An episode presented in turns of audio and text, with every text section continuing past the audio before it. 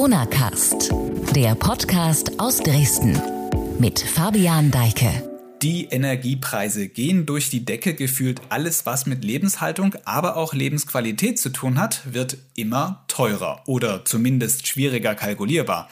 In Sachsen gehen gerade die Ferien zu Ende. Wer vielleicht mit dem Auto unterwegs im Urlaub war, hat das akut zu spüren bekommen, nur um gleich mal das Stichwort Tankstelle zu nennen. Aber wieso müssen wir für so viele Dinge des alltäglichen Lebens auf einmal so viel mehr bezahlen? Und was hat das alles tatsächlich mit der weltweiten Corona-Lage zu tun? Darum geht es in dieser Folge Corona Cast. Ich bin Fabian Deike und ich freue mich, dass ich für diese kniffligen Fragen und die dahinterstehenden Zusammenhänge jemanden befragen darf, der davon ganz sicher Ahnung hat. Mir zugeschaltet über einen Videoanruf ist Klaus-Jürgen Gern. Er ist Konjunkturexperte am international renommierten Institut für Weltwirtschaft in Kiel. Deshalb gibt es zur Begrüßung von mir ein herzliches Moin Moin aus Dresden in den Norden. Moin nach Sachsen aus Kiel. Herr Gern, seit Wochen setzen sich wahrscheinlich Millionen Autofahrer in Deutschland täglich dem Nervenkitzel aus, nicht tanken zu gehen, obwohl die Spritanzeige im tiefroten Bereich ist. Woran liegt es, dass sich die Preise nicht mehr zu erholen scheinen? Ja, das äh, liegt an verschiedenen Dingen. Es liegt auch an Corona, aber nicht nur. Und wenn wir das Thema Benzinpreise gerade jetzt äh, ansprechen, dann ist das sicher ein Bereich, wo vielleicht Corona im Moment noch am wenigsten äh, damit zu tun hat. Denn äh, die Ölpreise sind zwar inzwischen in den letzten Wochen etwas über das Niveau gestiegen, das sie vor der Corona-Krise hatten, aber sie sind nicht wirklich äh, dramatisch höher. Mhm. Und gleiches gilt ja auch momentan eben für Gaspreise, dass die eben auch durch die Decke gegangen sind. Mieter, Hausbesitzer stöhnen. Ja, beim Gas sieht es etwas anders aus, wenn man sich die Rohstoffmärkte anguckt, wo das Gas äh, direkt ankommt und äh, dort die äh, sogenannten Spotmärkte, wo äh, man für sofortige Lieferung von Gas äh, bezahlt Dort sind die Preise wirklich auf einem Rekordniveau. Das ist dramatisch gewesen in den vergangenen Wochen. Aber äh, auch das hat äh, nur begrenzt mit Corona zu tun. Hier spielen auch andere Faktoren äh, eine Rolle. Und wenn wir uns die Rohstoffmärkte angucken, dann äh, spielt eigentlich immer China auch eine wesentliche Rolle, denn China ist einer der größten Rohstoffverbraucher den wir auf der Welt haben. Ähm, einer der größten Rohstofflieferanten, wenn wir beim Gas bleiben, ist ja für Europa Russland. Da gab es jetzt an diesem Donnerstag die Mitteilung, dass Russland nochmal jetzt die Gaslieferungen erhöhen will, ähm, die europäischen Speicher äh, auffüllen möchte. Kann das die momentane Energiekrise gerade jetzt im Hinblick auf äh, die ja, heizintensive Saison im Winter ähm, irgendwie bremsen, entschärfen? Das kann sicher helfen in der gegenwärtigen Situation. Ähm, wenn wir in so, so, einer Knappheitsphase sind, dann spielen auch äh, immer Spekulationen eine Rolle. Dann ist die Frage, kaufe ich jetzt, äh, versuche ich mich abzusichern, äh, setze ich darauf, dass die Preise noch weiter steigen, dann bestelle ich vielleicht jetzt ähm, Mengen, die ich gar nicht brauche, um sie dann später zu höheren Preisen an die, die zu verkaufen, die nicht gekauft haben. Und äh, da gibt es dann so eine äh, Dynamik in, dem, äh, in der Preisbildung und die kann äh, gebrochen werden, wenn eine neue Information kommt, die sagt, die Knappheit wird nicht mehr so äh, ausgeprägt sein. Dann wird sich das Ganze äh, dämpfen und insoweit es spekulationsgetrieben war, vielleicht auch wieder zurückbilden. Hm, also es klingt erstmal so, man könnte hoffen, dass es dann doch nicht so teuer wird bei der nächsten Abrechnung. Ja, also beim, beim Gas ist es ja tatsächlich so, äh, dass wir da einen mehrstufig äh, stufigen äh, Prozess haben. Wir haben die Rohstoffmärkte, an denen wir diese massiven Steigerungen gesehen haben. Dann gibt es aber länger laufende Verträge, die die Versorger mit den Rohstofflieferanten haben. Die kriegen ihr Gas zum großen Teil jetzt noch zu Preisen, die gar nicht ähm, so hoch sind, sondern die mhm. vor längerer Zeit abgeschlossen worden sind und die müssen allerhöchstens so Restmengen äh, an, zu diesen hohen Preisen nachkaufen. Und dann gibt es die äh, Verbraucher, die dann noch wiederum länger laufende äh, Verträge oft haben und bei denen dann die ähm, Preise nochmal wieder gedämpft und verzögert äh, ankommen. Wir haben äh, Berechnungen aus den Meldungen der äh, Lieferanten, der Versorger, ermittelt eine durchschnittliche Preissteigerung von äh, vielleicht 10 bis 15 Prozent im Moment, die auf die Verbraucher zukommt oder bereits schon eingetroffen ist, ähm, während die Rohstoffpreise um mehrere hundert Prozent gestiegen sind. Also es schlägt nicht voll durch, aber 10, 15 Prozent ist natürlich doch schon ein Pfund.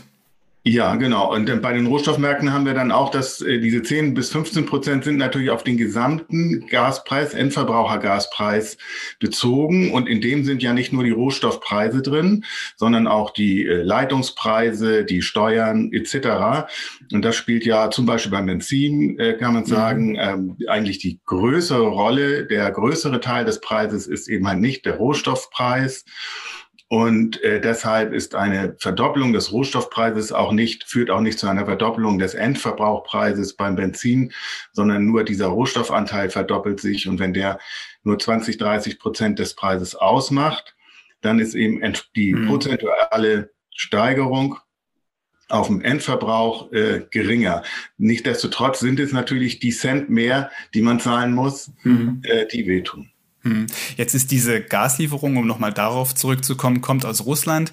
Das hat ja immer so ein bisschen den Beigeschmack der Abhängigkeit von äh, Putin, wenn man so will. Der Präsident wird in seinem Land jetzt als Zitat Retter Europas schon gefeiert nach dieser Mitteilung.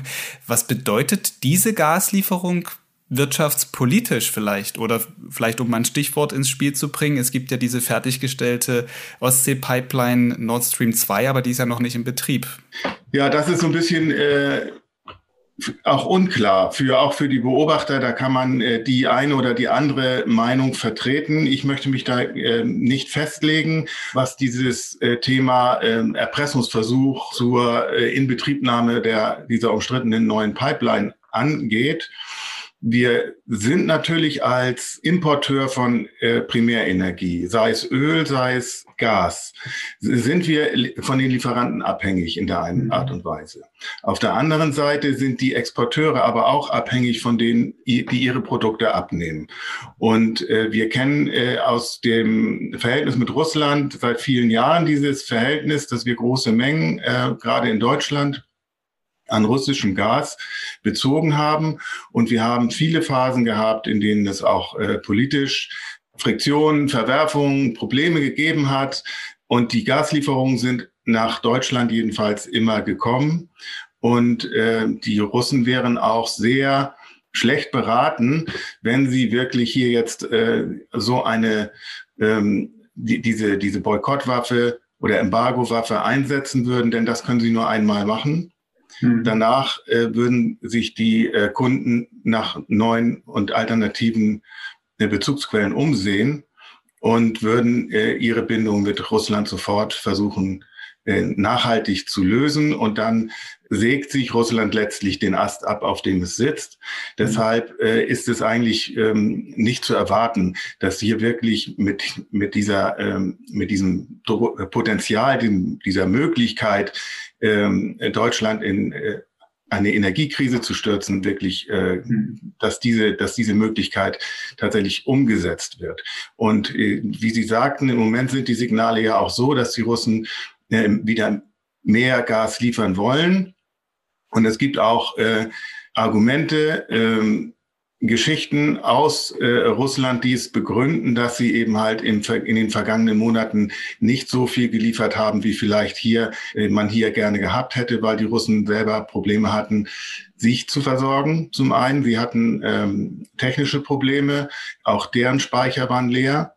Und auf der anderen Seite äh, gibt, gibt es die Chinesen, die äh, enorm viel Gas äh, von den Russen haben möchten äh, und auch höhere Preise bereit sind zu zahlen. Und äh, von daher sind Mengen, die eben die Russen übrig haben, eher in diese Richtung geflossen. Hm, jetzt sind wir hier am Anfang gleich ein bisschen abgeschweift, aber ein interessanter Zusammenhang ist das auf jeden Fall, der sich da aus der aktuellen Mitteilung ergeben hat, dass eben Russland so eine große Gaslieferung nach Europa macht.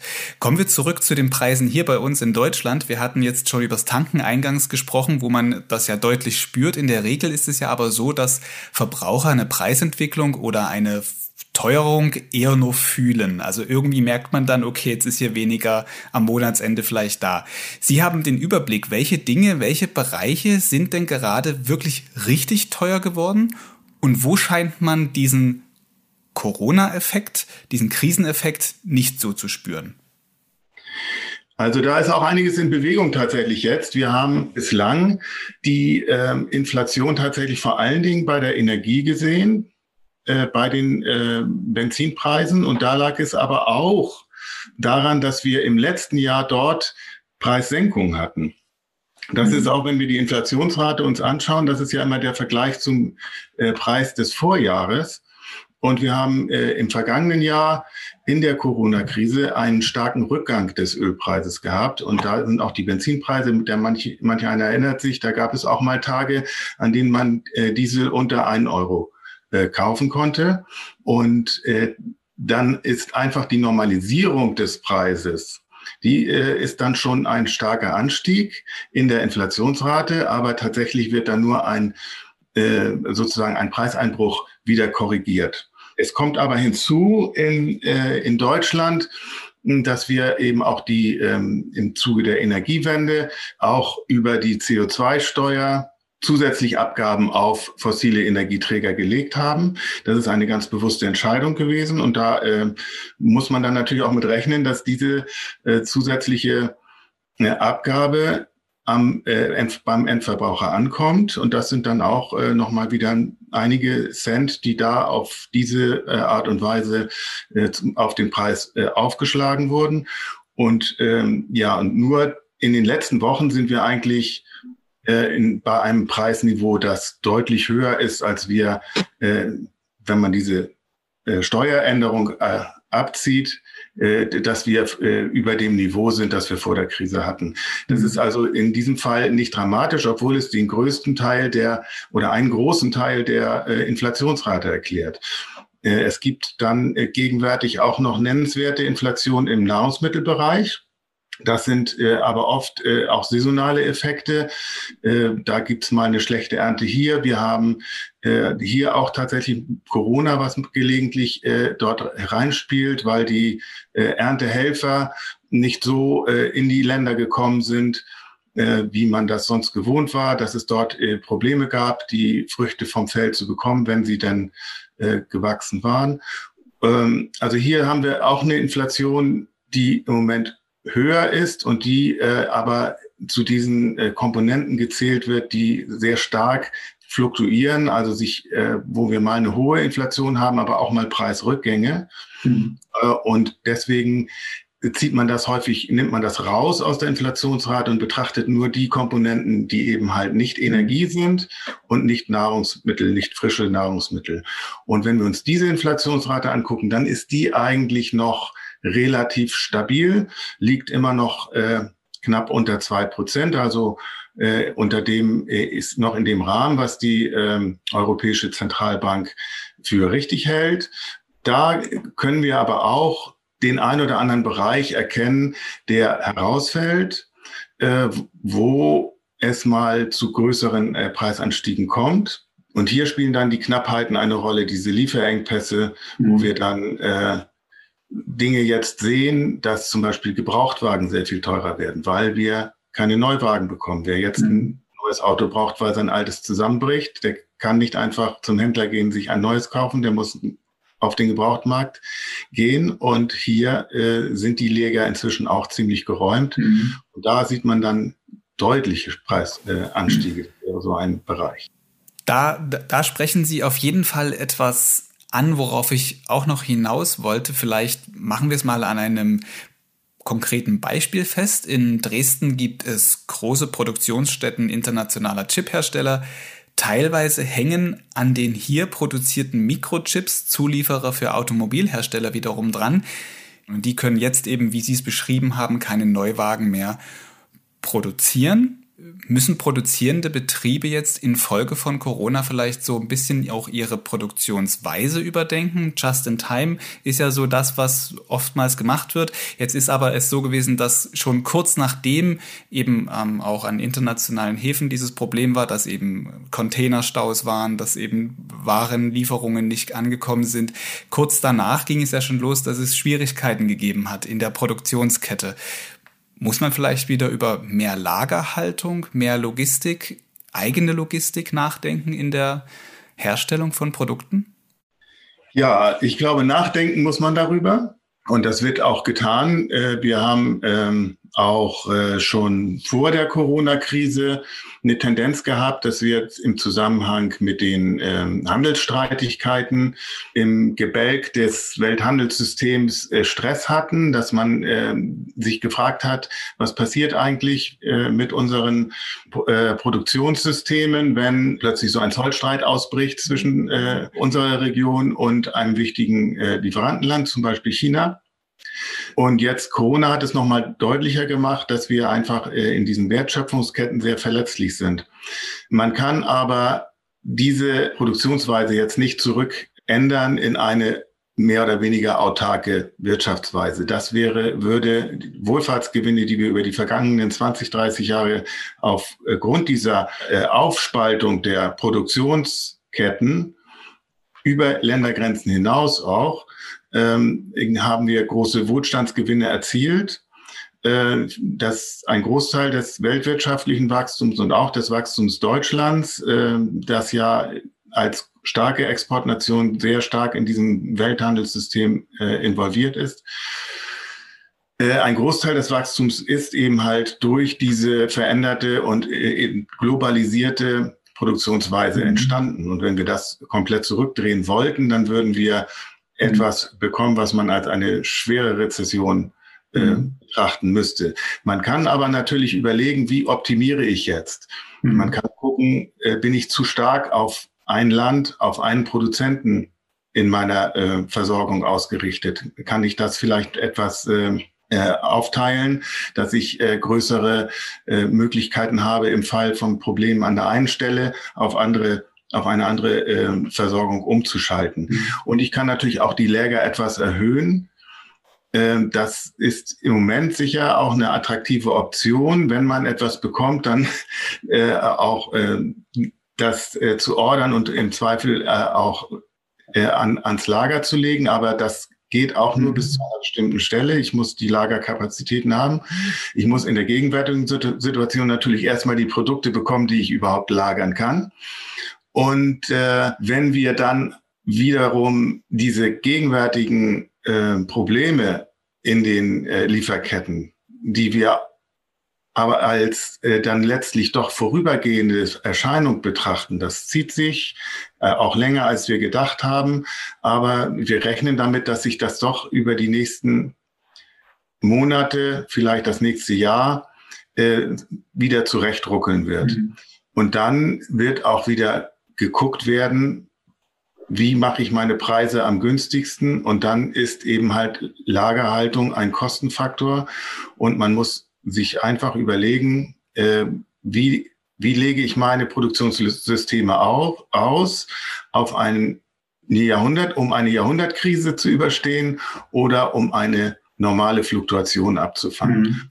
Also vielleicht ist es eher dann so, dass uns äh, Corona dass man durch Corona jetzt nicht sagen sollte, man geht den Schritt zurück, sondern man sieht halt durch Corona, wo sind die Grenzen vielleicht der Globalisierung? Oder sehen Sie das anders? Ja, genau. Man, man äh, wird auf bestimmte äh, Sollbruch- oder Bruchstellen äh, Gefährdungen, die eben halt eine, eine extreme Aufspaltung der Lieferketten und äh, eine extreme Konzentration auf bestimmte Lieferanten und so weiter. Eben wenn man eine bestimmte Produktionsweise zu weit treibt, dann kommt man eben halt in Risiken hinein. Und das wird jetzt deutlich. Und da äh, wird sicher äh, ganz genau geguckt werden, wo ist da die optimale Balance zwischen kurzfristiger Kostenminimierung und längerfristiger Risikoreduktion. Ähm, Sprechen wir jetzt vielleicht nochmal über die nähere Zukunft. In der jüngsten Wirtschaftsprognose führender deutscher Institute, dazu gehört auch Ihr Institut, steht ein Satz, den ich so ein bisschen als Licht am Ende eines langen Tunnels deute. Da steht, im Verlauf des Jahres 2022 dürfte die deutsche Wirtschaft wieder die Normalauslastung erreichen. Würde eine Normalisierung dann auch bedeuten, dass die Preise wieder fallen? Ja, dass äh, die Preise wieder fallen, damit rechnen wir auch äh, in, in den äh, Bereichen, wo sie jetzt sehr stark gestiegen sind. Wir haben das äh, auch schon in äh, bestimmten äh, Feldern ähm, im vergangenen oder im, in den vergangenen Monaten gesehen. Wenn Sie sich erinnern, im Frühjahr gab es äh, eine große Krise mit Baustoffen, insbesondere Bauholz, mhm. das enorm knapp wurde und äh, sich auf bisher nicht gekannte Weise verteuerte plötzlich, auch große Probleme äh, ausgelöst hat für die äh, Bauunternehmen, zum Teil für die äh, Bauherren auch, je nachdem, wer dies, dieses Preisrisiko trug. Und das hat sich dann doch in wenigen Monaten wieder gelöst. Die Bauholzpreise sind inzwischen wieder stark gesunken. Auch bei anderen knappen Gütern haben wir das gesehen, dass wir starke Preisanstiege hatten und inzwischen auch schon wieder äh, starke Rückgänge. Und sowas Ähnliches würden wir auch erwarten, wird sich beim Gas äh, einstellen, wo wir ganz enorm hohe Preise im Moment haben. Das wird sich im nächsten Jahr wieder äh, normalisieren. Vielleicht werden sie nicht ganz so niedrig sein wie vor der Krise, aber sie werden auch nicht so enorm hoch sein wie jetzt. Mhm. Und äh, die Frage ist aber, wie die Gesamttendenz bei den Preisen ist. Werden wir eine Phase auch haben, wo wir wieder ein Minuszeichen vor der Gesamtinflation haben? Und da mhm. würde ich doch denken, wahrscheinlich nicht. Mhm. Denn hier ist im Moment einfach die, äh, die Lage strukturell oder sagen wir mal eben mittelfristig so, dass wir starke Nachfrage haben, hoch angespannte Produktionsketten und Produktionskapazitäten.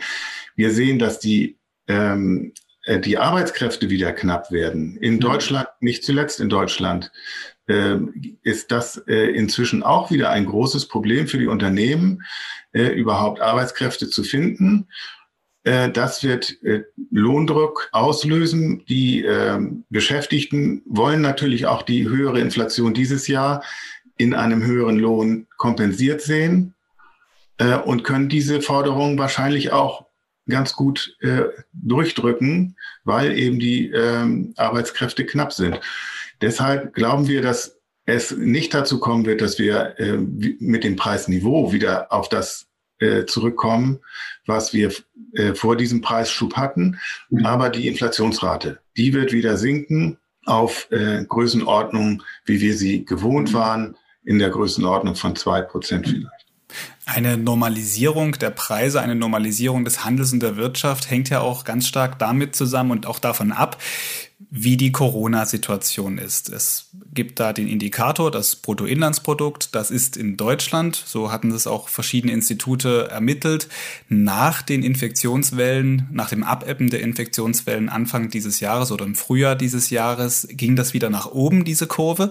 Und jetzt stehen wir momentan in Deutschland vor einer Situation, insbesondere auch ähm, jetzt hier vielleicht die meisten Zuhörer dieses Podcasts kommen aus Sachsen. In Sachsen stehen wir auch wieder vor dieser Situation, gerade sehr stark steigende Corona-Fallzahlen zu haben.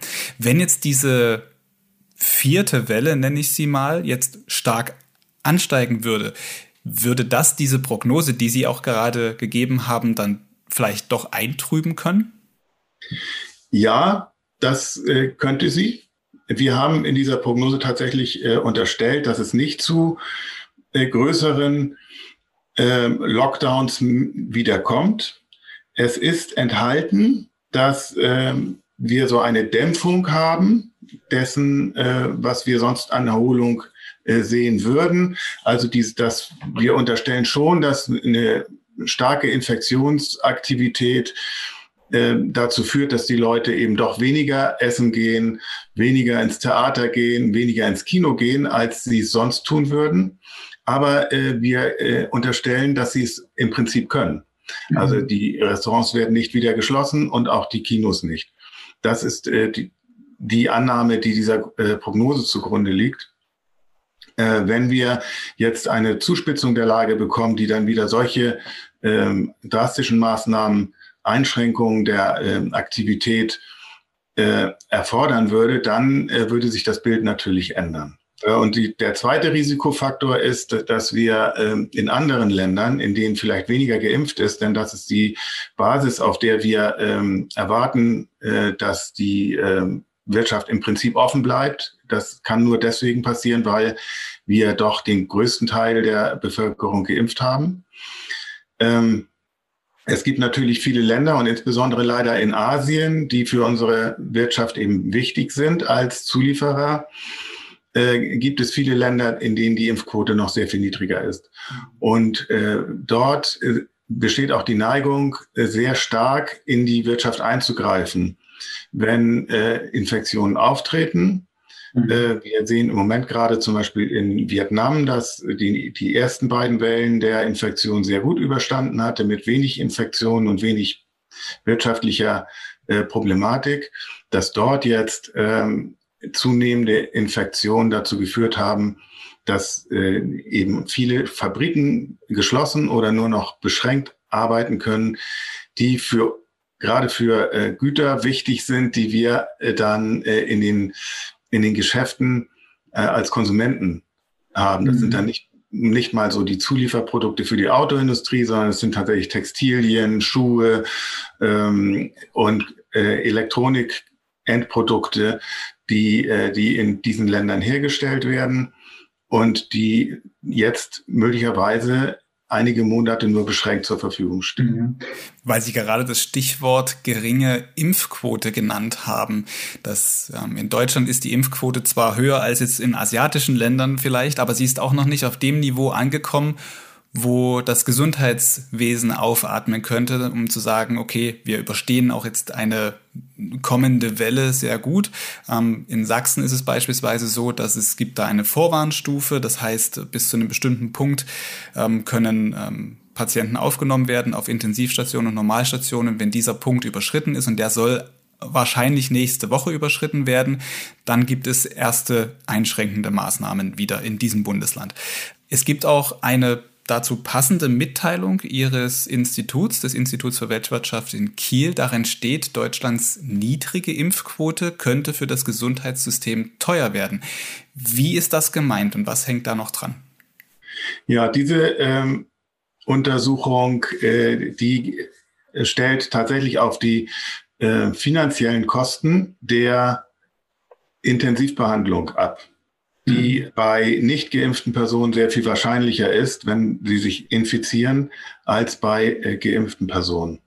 Äh, und da wird einfach äh, ausgerechnet, äh, wie viel ähm, Kosten gegenwärtig äh, entstehen durch die zu behandeln, auf, auf Intensivstationen zu behandelnden äh, Menschen. Und da man feststellen kann, dass mehr als 80 Prozent der äh, Intensivpatienten nicht geimpft sind, kann man sich eben halt überlegen, in welchem Umfang eben durch das Nichtimpfen zusätzliche Kosten im Gesundheitssystem entstehen. Und das ist eigentlich das, was in diesem Papier ausgerechnet wird. Hm, also Kosten, die dann letztlich auch alle tragen. Die müssen alle tragen über die Krankenversicherung oder dann, wenn die äh, Defizite äh, durch den Bundeshaushalt gedeckt werden müssen durch den Steuerzahler. Auch ein interessanter ähm, Zusammenhang an der Stelle, was das Thema Impfung und Nichtimpfung anbelangt. Sprechen wir abschließend noch über ein anderes Thema, auch ein sehr wichtiges Thema. Ein Thema, das im Sommer aufkam, nämlich, dass dieses Jahr die Weihnachtseinkäufe in Gefahr seien. Hintergrund ist, dass chinesische Frachthäfen wegen Corona lange geschlossen waren. Es zu einem Schiffsstau mit globalen Folgen kam. Ihr Institut analysiert mit einer speziellen Software internationale Handelsströme. Sehen Sie da jetzt wieder in Ihrem Analysetool Bewegung? Ist Weihnachten also der Teil mit den Geschenken jedenfalls äh, wirklich in Gefahr? Also ich würde jetzt nicht so weit gehen, dass Weihnachten in Gefahr ist, aber wir werden sicher an der einen oder anderen Stelle vielleicht nicht genau das Produkt bekommen, was wir äh, uns gewünscht haben, so dass man entweder mit einem Gutschein oder mit einem alternativen äh, Produkt vorlieb nehmen muss. Und das liegt tatsächlich äh, daran, dass wir eben in diesem Transportsystem äh, im Sommer bis in den September hinein große Probleme hatten, die in äh, Asien lagen. Äh, hier in China sind die Schiffe inzwischen wieder, werden die Schiffe wieder normal äh, abgefertigt. Das Problem ist jetzt, dass die Schiffe jetzt in einem großen Schwall sozusagen aus äh, Asien äh, in äh, Europa und in den USA ankommen und dort äh, jetzt die Staus sind, weil man nicht so schnell entladen kann, wie die Schiffe ankommen. Die sind einfach, die Systeme sind einfach auf einen anderen Takt getimt, ein etwas gleichmäßigeres, eine gleichmäßige Verteilung der Schiffe über die Zeit und das und die und den Raum. Und jetzt kommen sie gehäuft in ihren Bestimmungshäfen an. Dort äh, werden sie dann natürlich erstmal äh, verzögert abgefertigt, dann müssen sie wieder zurückkommen und äh, wir haben insgesamt sechs Wochen in diesem System in etwa verloren. Für das Weihnachtsgeschäft heißt das eigentlich, kommt das, was jetzt in China aufs Schiff geht, zu spät. Mhm. Äh, dort äh, sind eigentlich die, die wichtigen äh, Termine im September gewesen, wo es die Probleme in China gab. Äh, insofern werden wir das schon merken. Aber ich glaube nicht, dass wir ähm, hier ein ernstes Problem haben. Das wird gefühlt an der einen oder anderen Stelle äh, ein bisschen ärgerlich sein, aber äh, keine, kein gravierendes äh, so ein, Moment. Ich glaube, damit kann man noch am ehesten. So ein Worst Case, äh, so ein Worst Case Szenario mit irgendwie leeren Regalen oder sowas wird es nicht geben. Deshalb. Das, glaube ich äh, nicht. Es, mhm. Da müsste dann schon eine Panikreaktion dazu kommen, die ich, ich hoffentlich äh, nicht hier in Deutschland äh, erwarten muss, dass die Leute jetzt eben in die Geschäfte laufen und alles kaufen, was irgendwie äh, nicht und nagelfest ist. Aber es ist eben so, bestimmte Produkte ähm, sind im Moment schwer lieferbar. Das, es geht über die gesamte Palette in den Verbrauchermärkten, in den Baumärkten. Mhm. Äh, wenn man mal so reinguckt, erstmal sieht es ganz gut aus. Und wenn man dann aber in den Regalen mal genauer hinguckt, ist doch die eine oder andere Lücke da. Und das betrifft dann vielleicht gerade mal ein Produkt, was man selber sich ausgesucht hatte und vorgestellt hatte, wo man dann entweder warten muss oder auf mhm. etwas anderes mhm. Abschließend noch, weil ich das wirklich spannend finde, dieses Analysetool, wo Sie genau gucken können, wo ist denn jetzt gerade der Knoten, wo ballt sich das? Wie funktioniert das? Können Sie das mal kurz beschreiben noch? Ja, das sind tatsächlich ähm, Daten von Schiffen, die äh, über Satellit äh, übermittelt werden. Man äh, hat für jedes einzelne Schiff ein, äh, eine Verbindung und äh, man kann sehen, wie schnell, in welche Richtung ist das Schiff unterwegs, wie schnell ist es unterwegs. Man kann sogar sehen, wie tief liegt es im Wasser, das heißt, äh, wie schwer ist es beladen. Und da kann man eben eine ganze Menge an Informationen äh, herausziehen. Wir haben beispielsweise festgestellt, dass äh, eben der Anteil der äh, Schiffstonnage, die äh, beladen ist, aber nicht fährt, das heißt entweder im Hafen liegt und entladen wird oder vor dem Hafen liegt und auf Entladung wartet, dass der Anteil dieser äh, Schiffe, die im Prinzip nicht zur Verfügung steht für den eigentlichen Transport, äh, der hat sich mehr als verdoppelt im Laufe der Krise. Und das sind äh, eben diese äh, Probleme, die wir, die wir haben durch, äh, dadurch, dass ähm, äh, am Beginn der Corona-Krise einmal so ein, äh, ein Schock ins System gekommen ist, wo in China sechs Wochen lang wenig produziert wurde und dann plötzlich ganz viel. Und das äh, geht wie eine, eine Welle dann ähm, über den Globus und braucht eine ganze Zeit, bis das so aus dem System wieder herausgeschwungen ist.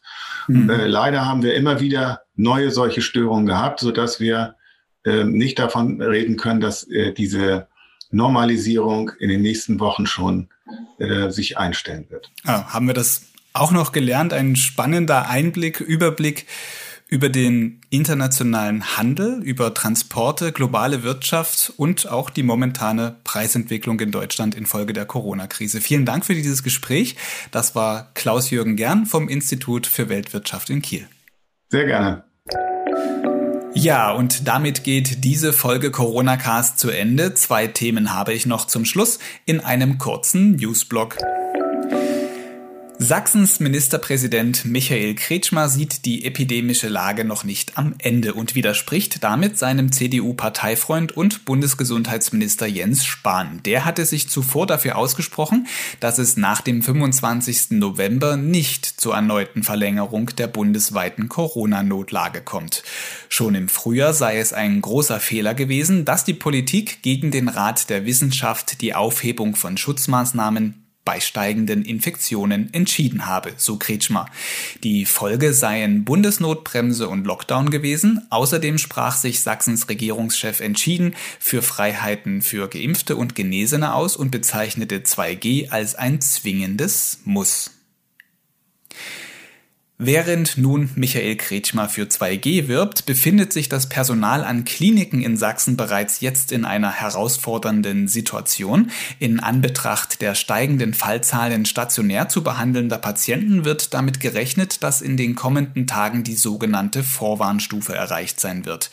Die Folge wären dann erneute kontaktbeschränkende Maßnahmen. In einem Interview mit sächsische.de sagte der Direktor des städtischen Klinikums Dresden, dass im Moment vieles auf die heftigste Welle hindeute, die es bisher gab. Das hat unangenehme bis prekäre Folgen für Ärzte, Pflegepersonal, aber auch Nicht-Corona-Patienten.